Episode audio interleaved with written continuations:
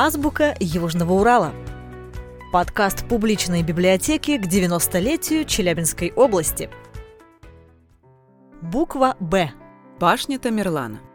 На юге Челябинской области, среди ковыльной степи, стоит башня Тамерлана. Так ее называли местные жители еще в прошлом веке.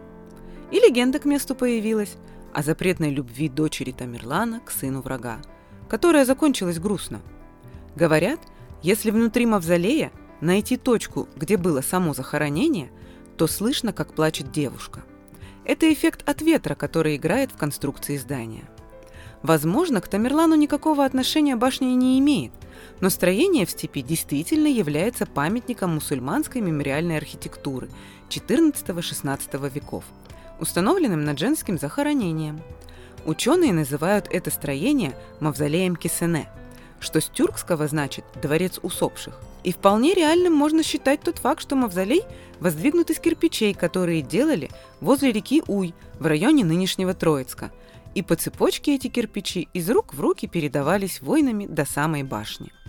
Однако то, что мы видим сегодня, это результат реставрации, проведенной в 80-х годах 20 века. Прилегающая территория облагорожена и рада туристам. Белый дом – Усадьба землевладельцев «Белый дом» – визитная карточка города Кыштым. Построенный на берегу городского пруда и окруженный старинным парком, это единственный на Южном Урале настоящий дворцовый комплекс. Он построен представителями известной в России династии заводчиков Демидовых Никитой Никитовичем Демидовым в середине XVIII века.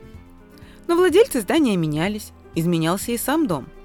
Изначально – это было двухэтажное здание в стиле барокко с использованием красивейшего чугунного литья в отделке.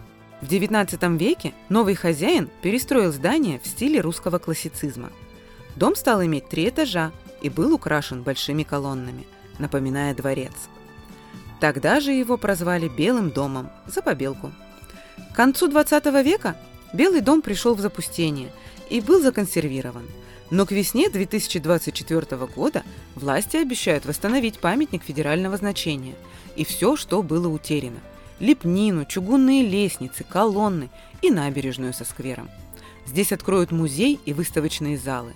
Так Белый дом получит вторую жизнь и вернет былое величие. Булат. Булат является чрезвычайно известным и востребованным металлом еще с глубокой древности – Клинки из булатной стали славились одновременно твердостью и упругостью. Лезвие булатного клинка можно было заточить до невероятной остроты, при этом сам клинок был очень гибким.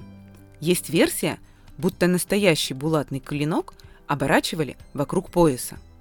Особенностью этого металла также является неповторимый узор. Родиной булата принято считать Индию – где древние мастера скрывали секреты производства, пока они не были утеряны насовсем. И только в сороковых годах прошлого века горному инженеру, начальнику златоустовских заводов Павлу Петровичу Аносову после длительных исследований и экспериментов удалось получить булат, не уступающий по свойствам индийскому. Он разработал и заложил основы русской металлургической науки. Но в перипетиях исторических событий, войн и революций его работы были утрачены.